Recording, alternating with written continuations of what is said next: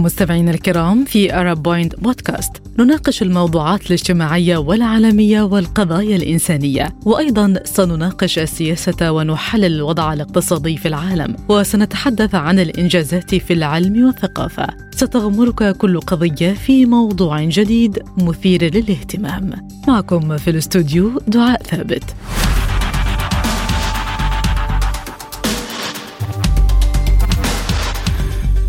يحتفل العالم باليوم العالمي لحرية الصحافة الذي يوافق الثالث من مايو من كل عام طبقا لاعتماده من الجمعية العامة للأمم المتحدة عام 1993 وتسعى اليونسكو خلال هذا اليوم من كل عام لتذكير الحكومات بضرورة الوفاء بتعهداتها تجاه حرية الصحافة وأهمية الوقوف إلى جانب وسائل الإعلام الملجومة والمحرومة من حقها بحرية الصحافة ومساندتها. كما يعد فرصة لإحياء ذكرى الصحفيين الذين قدموا أرواحهم خلال ممارسة مهنتهم ودورهم الاجتماعي.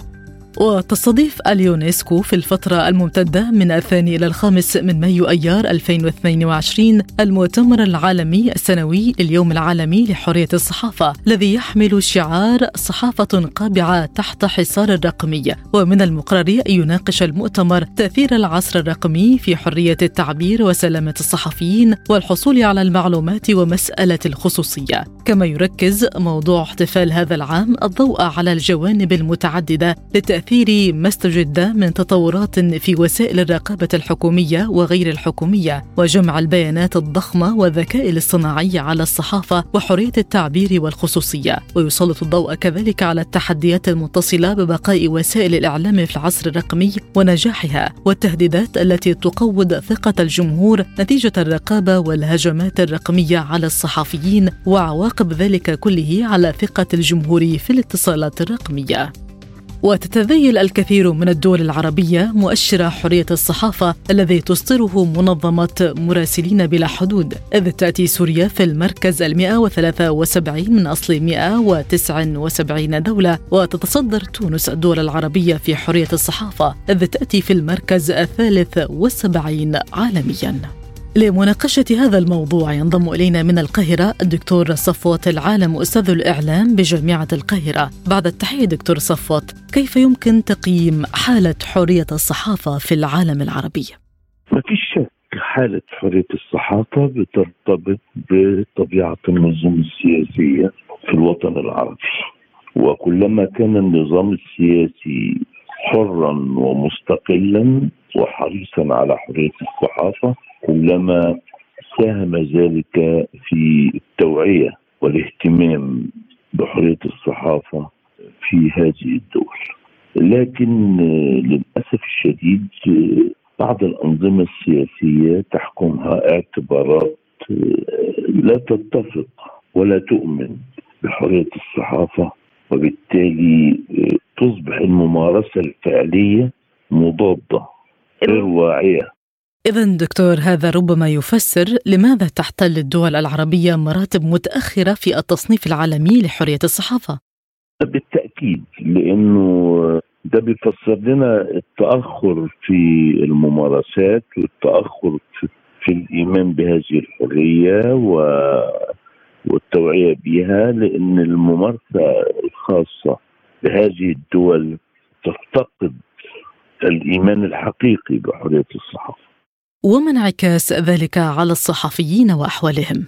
ينعكس على آه، الحرية المتاحة للصحفيين وعلى الفهم والوعي بكل الممارسات التي تؤمن بحريه الصحافه كحق من حقوق الصحفي وحق من حقوق القارئ أيضا وفي السنوات الأخيرة نجد أن هذا الأمر انكمش إلى حد كبير في كثير من الممارسات.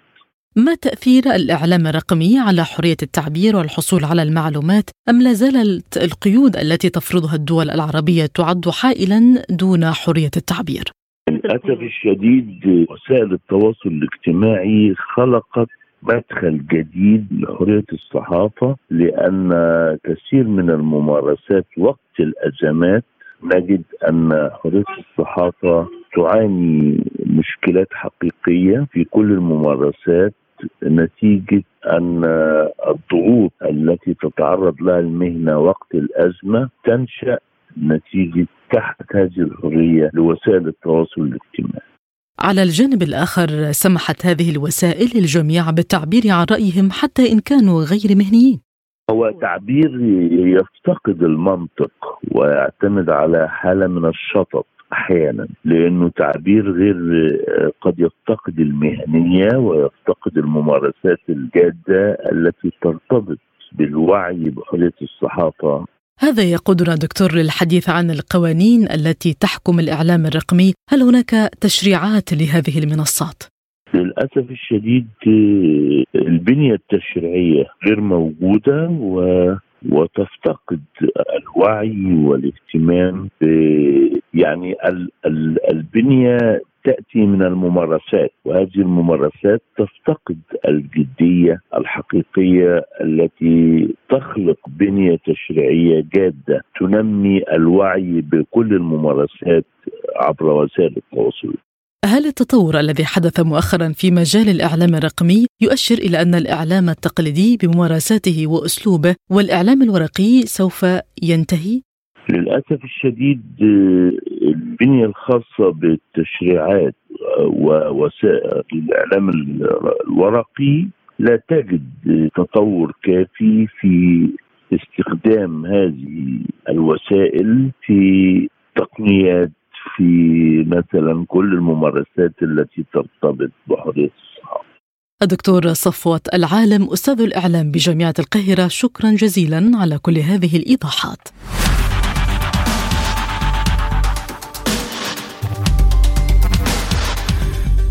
ومن بغداد ينضم إلينا الكاتب والإعلامي الدكتور علي ذبحاوي. دكتور علي بعد التحية، هل نستطيع القول أن الصحافة تقوم بدورها المنوط بها من كشف للحقائق وفضح الفساد، أم إنها تخضع للتضييق وتتحكم فيها السلطة أو رأس المال؟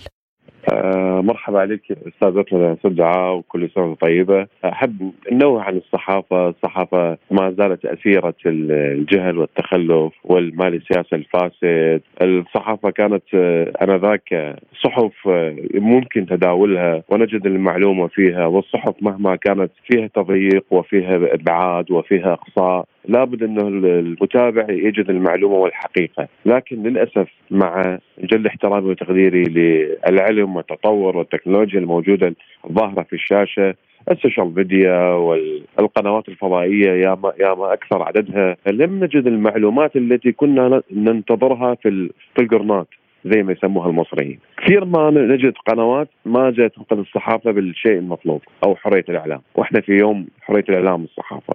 الناس اللي كانت تكتب في الجرائد وفي القرنات كانت أصدق بل أشجع من المظاهر اللي نشوف الصحافة اليوم مجرد تزيين وتبليط ونقل الحقيقة لمستفيد واحد وليس للمستفيدين. المعلومة تعودنا عليها إحنا المعلومة هي ملك الجميع عندما تكون معلومة هامه للبلد ومستقبل البلد وعندما تكون فيها دراسة استقصائية لخطط مستقبلية للبلد، هذه الصحافة هي من تنذر، هي من تحذر، آه، الصحافة هي موهبة، هي موهبة الله سبحانه وتعالى أعطاها لبعض الناس مش الكل، من الإعلاميين من الصحفيين أعطاهم هذه الموهبة على يطاولوا ويتحملوا ويصبروا شوية ويتابع المعلومات وما يتعب ولا يحس بتعب. من أجل أنه هاي المعلومة يعطوها للعالم للرأي العام وتبدأ مؤسسات الدولة تشتغل عليها وتحضر نفسها قبل أن تقع الكارثة، منها شحة المياه، منها الأمراض المعدية، منها المزمنة، منها كثرة العدد السكاني، أزمة السكن، البطالة، التجهيل المجتمع، الخرافات، هذه كلها مهمة الصحفي، عندما تعمل مؤسسات للأسف كثيرة تابعة لبعض الأحزاب والجهات السياسية تقوم متعمدة بعدم نقل معلومات مهمة للمجتمع وإشغال الشارع في مواضيع كثيرة يعني. فهذه هي مهمة التواطؤ وهذه مهمه التخاذل. في الإعلام إحنا كنا نعرف أو عرفنا طبعا مصطلح جديد، كنا نسمع في قبل عندما كنا تلامذه وكذا، نسمع إنه الإعلام محايد محايد.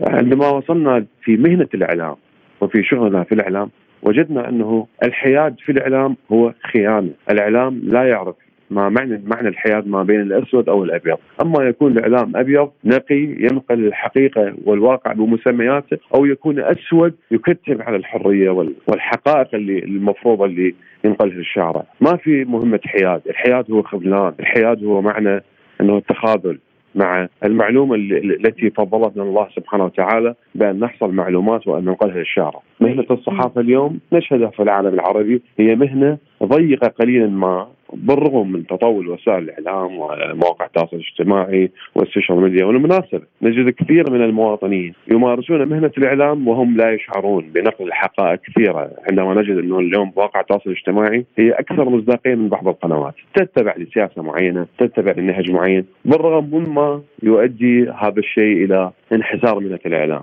كثير في مجتمعنا اليوم يحب الإعلام ليس لنقل الحقيقة وإنما لأجل السلطة والمرتبات العالية والمغريات والابتزاز في وقت من الأوقات اعتبرت منظمات تعنى بحرية الصحافة في العراق أن العراق يعد البيئة الأخطر للعمل الصحفي فوضى العنف والاستهداف بالتصفية الجسدية أو التهديد أو المنع من ممارسة العمل فماذا عن دور الدولة في هذا السياق؟ طيب سدعاء انت عرفتي قبل فترة كثير من الناس الصحفيين أو الإعلاميين أو الباحثين الاستقصائيين منهم هشام الهاشمي اللي كان يطلع يحلل في كل القنوات العربية عن خطر داعش وكان معلوماته مهمة للدولة واستفادت الدولة من دراسته ومن حديثه اختلف في جزء ما في تحليله عندما انتقد الميليشيات وانقلبوا يوما ليلة وضحاها على هشام الهاشمي وتم قتله. الصحفي أحمد عبد الصمد كان مراسل كشف بعض الشبكات اللي كانت تقوم بتهريب المخدرات واللي تتعاطى مع الدولة الشرقية اللي هي إيران. وأيضا تم قتله من مجاميع وللعلم طبعا هذه المجاميع تم القبض عليها واعترفت. لكن لم نشهد تحقيق علني. الصحفي عندما يحرر أو يكتب بقلمه أو ينقل المعلومات لتهم الشارع وتهم الراي العام وتهم بلده المفروض عندما نجد الجنات يتم محاسبتهم امام الراي العام. هذا لم نجده للأسف. كثير من منظمات الصحافة اليوم تكتب عن العراق أن هنالك آه، كبت لحريات الصحافة بالرغم سوري للأسف أن النظام العراقي من بعد 2005 هو نظام ديمقراطي حملوه وقالوا كان النظام السابق انذاك لا يحمي حقوق الصحفيين ولا يسمح لانتقاد الحزب الواحد الذي كان يحكم انذاك. اليوم نشاهد جميع أحزاب الموجودة في السلطه اليوم، جميع الأحزاب اليوم التي هي في ظل مجلس النواب وفي ظل البرلمان المنتخب وفي ظل الديمقراطية التي تحترم الرأي والرأي الآخر، للأسف نشاهد هذه التضييق ما زال مستمر، لماذا؟ لأن اليوم هنالك جهات من خمس إلى سبع جهات هي من تسيطر على الساحة العراقية ومن تسيطر على الإعلام، بل قامت متعمدة حتى بدس بعض الناس حتى في نقابة الصحفيين، كل النقابات اليوم للأسف نقول هي بها شيء من الوطنية، بها شيء من المهنية، بها شيء من الاستقلالية، لكن الغالبية في هذه النقابات هي مسيطرة على حزبين.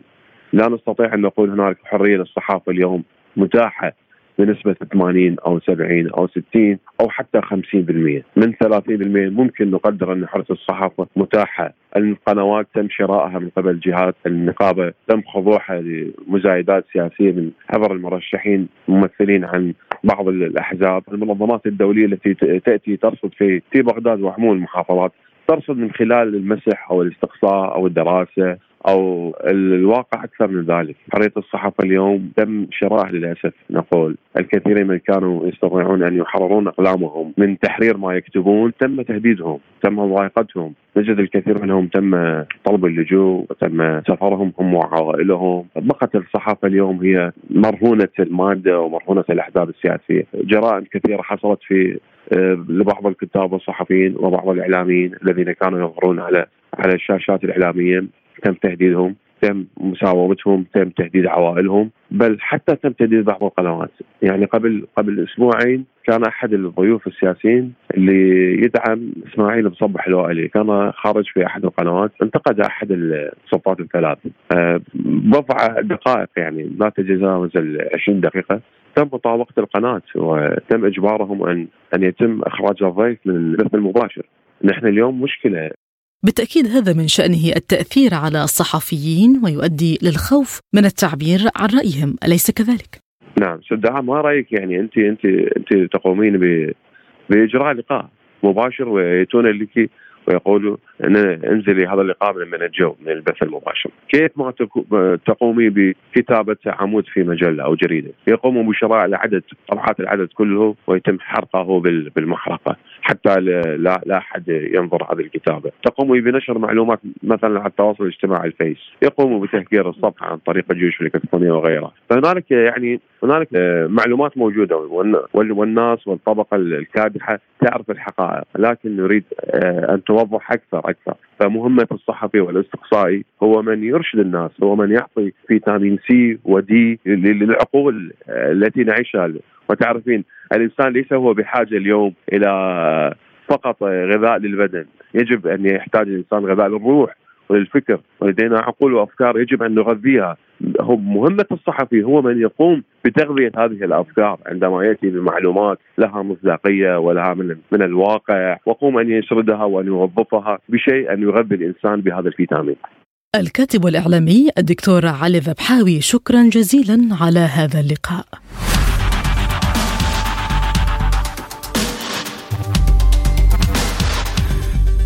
ومن برلين ينضم إلينا الكاتب الصحفي ياسر معيلق. بعد التحية سيد ياسر ما التحديات التي تواجه حرية العمل الصحفي في العالم العربي؟ طبعا حرية الصحافة في العالم العربي لم تتغير كثيرا في السنوات الماضية إذ ما يزال الصحفيون يتعرضون لتضييقات كبيرة في آه، مجالات التعبير بحرية، الإبداء الكلمة، الالتزام بالسياسات التحريرية التي تمليها آه، عدد من الدول، كما أيضا يعانون من عدم حرية الوصول أو إمكانية الوصول إلى المعلومة من المصادر الرسمية، إذ آه، يجب عليهم التحقق من كل الكلام الذي يصدر من مصادر رسمية بأنفسهم ودون أن يكون هناك قانون أو أي إطار قانوني للتعامل مع حرية الوصول أو حرية النفاذ إلى المعلومة. آه، لذلك لا أعتقد أن الكثير تغير منذ السنوات الماضية خصوصا في ظل الأزمات الاقتصادية والسياسية التي تمر بها الدول العربية بسبب المتغيرات الدولية والتي جعلت من والتي جعلت من حرية التعبير الصحفية أكثر مهمة أكثر صعوبة بالنسبة للعاملين في السلطة الرابعة. لماذا لا تزال الصحافة محدودة التأثير في الوطن العربي؟ للأسباب التي ذكرتها عدم القدرة على النفاذ إلى المعلومة الصحيحة وعدم وعدم إمكانية الوصول إلى بيانات تساعد الصحفي على متابعة الأخبار بشكل أدق. لذلك فقد الناس الثقة في الصحافة آه، تدريجيا واعتمدوا بشكل أكبر على مواقع التواصل الاجتماعي. كما أيضا نشاهد أن عدد من المؤسسات الإعلامية ما تزال مرتبطة بمؤسسات الدولة في عدد من الدول العربية. وبالتالي آه، فإن آه، عددا أو نسبة من المواطنين يعتبرون أن هذه المؤسسات ما هي إلا امتدادات للمؤسسات التي تقمع حرياتهم لا توفر لهم الحياة الكريمة لا توفر لهم الإمكانيات الاقتصادية. القضية اللازمة وبالتالي فهم لا يثقون كثيرا في هذه المؤسسات الإعلامية ويعتبرونها فقط ذراع بروباغندا الدول العربية احتلت مراتب متأخرة في مؤشر الصحافة العالمي ولكن بعضها جاء في مراتب متقدمة نسبيا بالنسبة لمحيطها كيف تنظرون لوضع حرية الصحافة في هذه الدول مثل تونس؟ نعم بالطبع ليست كل الدول متساوية في مجال حرية التعبير وحرية الصحافة، في تونس على سبيل المثال كما ذكرت هي متقدمة بسبب قانون النفاذ إلى المعلومة، إذ يمكن لكل صحفي في حدود المعقول أن يتقدم بطلب إلى الجهات الحكومية من أجل الحصول على معلومة معينة من الملفات التي لا عادة لا تعرض إلى المواطنين وبالتالي بإمكان هذا الصحفي أو الصحفية متابعة القصص والأخبار والتقارير بشكل أكثر موثوقية بسبب قدرته على الوصول إلى المعلومات الحكومية. آه، بحسب هذا القانون قانون النفاذ إلى المعلومة. وبالتالي أعتقد أن هناك عددا من الدول قطعت شوطا كبيرا في مجال حرية الصحافة ولكنه لا يقارن بالدول الأخرى التي آه، ربما تكون أكثر آه، ثباتا وتجذرا في مجال إعطاء الصحفيين الحرية اللازمة لكتابة أخبارهم وللتغطية الصحفية. أيضا هناك عدد من الدول التي كانت في مراتب متأخرة في السنوات الماضية وكانت يعني بمثابه موقع تقليدي في ذيل قائمة حرية الصحافة قطعت اشواطا خلال السنوات السنوات الماضية. آه، اشواطا آه، يمكن أن نقول أنه يمكن احترامها. آه، في مجال فتح الأفاق السياسية، فتح الأفاق للصحفيين دون التضييق عليهم، تنظيم أيضا المهنة الصحفية بحيث يتاح المجال لأكبر عدد ممكن من من المواطنين ممارسة هذه المهنة. طبعا لا يسعني القول هنا إلا أن أن مواقع التواصل الاجتماعي ومنصات التواصل الاجتماعي ساهمت بشكل كبير في تطور ما يعرف بصحافة المواطن. وأيضا توثيق المعلومات في أي مكان وتوثيق الأحداث في أي مكان وبالتالي أيضا تسهيل مهمة الصحفي في الوصول هذه المعلومة حتى عندما تحاول مثلا بعض السلطات الحكومية التعامي أو التغطية على بعض الأحداث التي يمكن أن تؤثر على صورتها سلبا. ولكن هناك من يتهم المنصات الإعلامية الرقمية بالتضليل المنصات الرقمية ليست جميعها تتهم بذلك ولكن آه، كما قلت هناك آه، عنصران مهمان في هذا الموضوع، هناك المنصات الإعلامية التي تتبع بشكل ما أو بآخر إلى جهات حكومية وهذه المنصات ينظر لها آه، جزء كبير من المواطنين على أنها ذراع بروباغندا يعني أنها تقوم بنشر الأخبار كما تريدها أو من وجهة نظر السلطات الحكومية نفسها، وبالتالي هذه المنصات لا يمكن القول بأنها متوازنة أو أو حرة التعبير وهذا ما ينظر إليه المواطنون أيضا. من الجهة الأخرى هناك أيضا منصات تعمل لجهات خارجية يمكن أن نقول أو أنها تقوم بتفسير المعلومة بشكل مختلف تماما عما هو عما هو متعارف عليه وبالتالي يمكن اتهامها بأنها تنشر معلومات مضللة أو معلومات مغلوطة وبالتالي هذا يعني لا يوجد هناك حتى الآن معايير لتنظيم العمل الإعلامي أو الصحفي على منصات التواصل الاجتماعي وبالتالي هذا المجال ما يزال مفتوحا لأي شخص لممارسته ولأي شخص لنشر أي معلومة كانت. وقد شهدنا أيضا في السنة أو السنتين الماضيتين عددا كبيرا من المعلومات المضللة والأخبار الكاذبة التي تبين فيما بعد آه، عدم صدقها. ولكن هذا لا يمكن آه، القول بأنه آه، سمة عامة بالنسبة للمؤسسات الإعلامية الراسخة أو التي تعمل منذ سنوات كمؤسسات إعلامية وقامت ب بإنشاء ذراع رقمي لها على منصات التواصل الاجتماعي اليونسكو تنظم المؤتمر هذا العام تحت الشعار صحافة قابعة تحت حصار الرقمي كيف رأيتم هذا الشعار؟ طبعا هذا الشعار آه، يتصل بالعديد من فلنقل الإجراءات الضيقة على حرية الصحافة والتي تم اتخاذها في آه، المجال الرقمي، إذ أن الحكومات عندما لا تستطيع آه، تنظيم هذا المجال مجال الإعلام الرقمي بشكل يناسب أجندتها فلنقل بعض الحكومات القمعية فإنها تقوم بتقييد حرية وصول الصحفيين إلى المعلومة، حرية التغطيه الصحفية على الوصول والوصول إلى أكبر عدد ممكن من الناس رقميا. طبعا عبر مواقع التواصل الاجتماعي التي آه، أضحت آه، هي أداة العصر أو أداة توصيل المعلومة، كما أيضا يمكن أن يفسر هذا الشعار بأنه آه، أيضا نظره إلى الصحافة التقليدية، صحافة التلفزيون، الراديو والصحافة الورقية بأنها أيضا قابعة تحت حصار الصحافة الرقمية والتي أصبحت المجال المفضل للعديد من الناس للوصول إلى المعلومة وإلى الخبر، وأيضا هذه الصحافة الرقمية التي أصبحت تواكب الحدث ثانية بثانية ثانية ولم يعد لم يمكننا أن نقول ساعة بساعة ولكن ثانية بثانية أصبحت تواكب الحدث وأيضا قدرة كل شخص كل مواطن مهما كان مكانه مهما كان مستوى تعليمه أن آه، يصنع الحدث عن طريق تواجده في المكان المناسب في الوقت المناسب وتصويره بهاتفه الذكي وبالتالي الوصول إلى أكبر عدد ممكن من الناس وأيضا تشكيله كمصدر للصحفيين للاعتماد على الخبر أو تغطية الأخبار. ولذلك أعتقد من وجهة نظري أنه يمكن تفسير آه، شعار اليونسكو على آه، على هذين الوجهين وجه الحصار الذي تفرضه الانظمه السياسية أو بعض الأنظمة السياسية على الصحافة الرقمية من ناحية تنظيمها أو تقييدها وأيضا الحصار الذي يفرضه المجال الرقمي على الصحافة التقليدية. ما دور المنظمات الأممية في دعم حرية الصحافة ومنع الانتهاكات التي يتعرض لها الصحفيون والتواصل مع الحكومات بهذا الشأن؟ وأعتقد يعني دأب دأب الأمم المتحدة على مدى السنوات وليست فقط اليونسكو ولكن كل الأمم المنظمات الأممية آه، هو فقط إصدار بيانات آه، للمطالبة بالإفراج عن صحفيين إذا كانوا معتقلين أو بتخفيف القيود إذا كانت هناك قيود صارمة على الحرية الصحفية أو أيضا تخفيف الاطار آه، القانوني لممارسة الصحفي لعمله. منظمات الأمم المتحدة ليست منظمات قادرة على إحداث شيء أو الضغط على حكومات بشكل محسوس ولكنها انها منظمات وظيفتها يعني الإشارة إلى القيود اولا من خلال البيانات ومن خلال الإحصاءات السنوية وأيضا القيام بأعمال رمزية من شأنها رفع الوعي بالقيود أو بالتضييقات التي يتعرض لها الصحفيين. ولذلك لا أعتقد أن الأمم كما يعني يمكن المقارنة يمكن مقارنة ذلك بالأمم المتحدة نفسها قراراتها غير ملزمة للحكومات عكس مثلا مجلس الأمن الذي تعتبر قراراته ملزمة. لذلك أعتقد أن اليونسكو في دعوتها وفي إحداث اليوم العالمي للصحفيين هي فقط تحاول لفت النظر العالمي أو نظر الحكومات إلى القيود التي يتعرض لها الصحفيين ومحاولة ربما الطلب منها تخفيف هذه القيود، التعامل مع الصحفيين بحرية أكبر، السماح لهم بالنفاذ إلى المعلومة بشكل أفضل، وهذا ما أعتقده بشكل عام حول المنظمات الأممية. الكاتب الصحفي ياسر معيلق شكرا جزيلا على كل هذه الإيضاحات. كنا معكم في Arab Point Podcast اشترك واضغط like واكتب تعليق.